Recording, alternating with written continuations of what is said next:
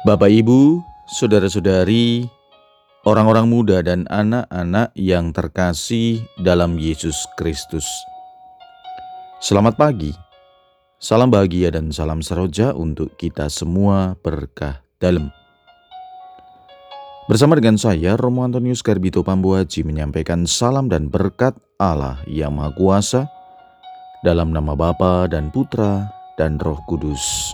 Amin. Hari ini Senin 15 Maret dalam Pekan Prapaskah keempat.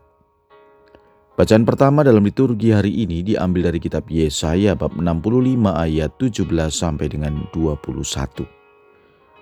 Bacaan Injil diambil dari Injil Yohanes bab 4 ayat 43 sampai dengan 54.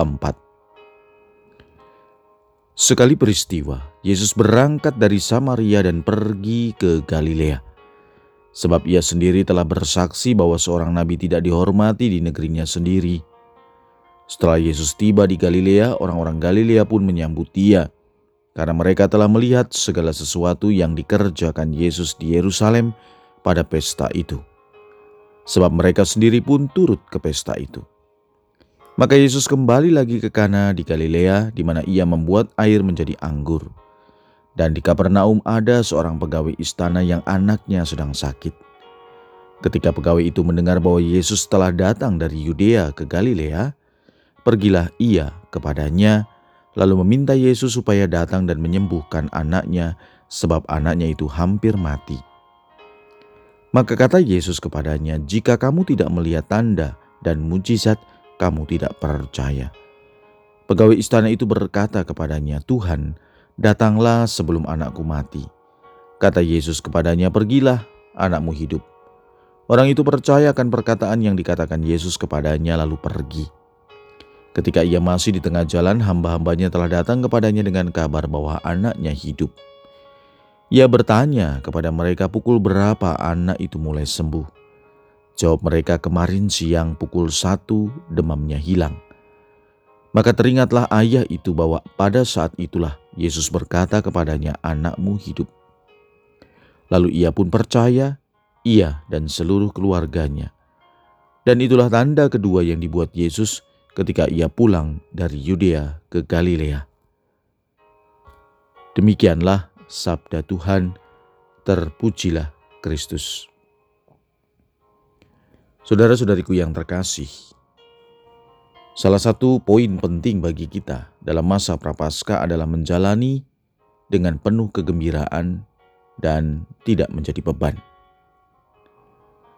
Bacaan pertama, Yesaya memberikan harapan dan sikap optimis yang harus dimiliki oleh setiap pribadi di hadapan Tuhan. Dikatakan, "Sebab sesungguhnya Aku menciptakan langit yang baru dan bumi yang baru. Hal-hal yang dahulu tidak akan diingat lagi dan tidak akan timbul lagi dalam hati. Di sini Tuhan menunjukkan kemurahan hatinya yang luar biasa kepada kita. Ia memiliki kehendak untuk menciptakan langit dan bumi yang baru. Itu berarti akan ada generasi baru yang hidupnya hanya berkenan pada Tuhan. Generasi lama akan berlalu dan generasi baru akan muncul. Generasi baru hidupnya akan mengikuti kehendak Tuhan. Sebab Tuhan berjanji untuk melupakan dosa dan salah yang telah dilakukan. Artinya, Tuhan tidak akan menghitung-hitung dosa dan kesalahan. Ini bukan sekedar sukacita, tapi juga sebuah harapan.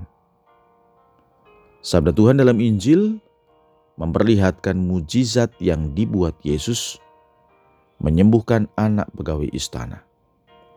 Jelas bahwa Yesus hadir pada setiap pribadi, baik yang sudah dikenal maupun yang belum. Yesus hadir dan memberikan kasihnya tanpa memandang kedudukan dan derajat seseorang. Karena Yesus hanya menginginkan satu hal, yaitu percaya.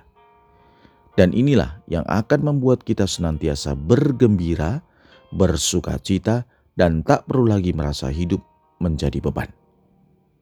Saudara-saudari, sabda Tuhan hari ini membantu kita menyadari bahwa Tuhan senantiasa punya kehendak untuk memperbaharui hidup kita dengan berbagai macam cara. Langit dan bumi akan diperbaharui.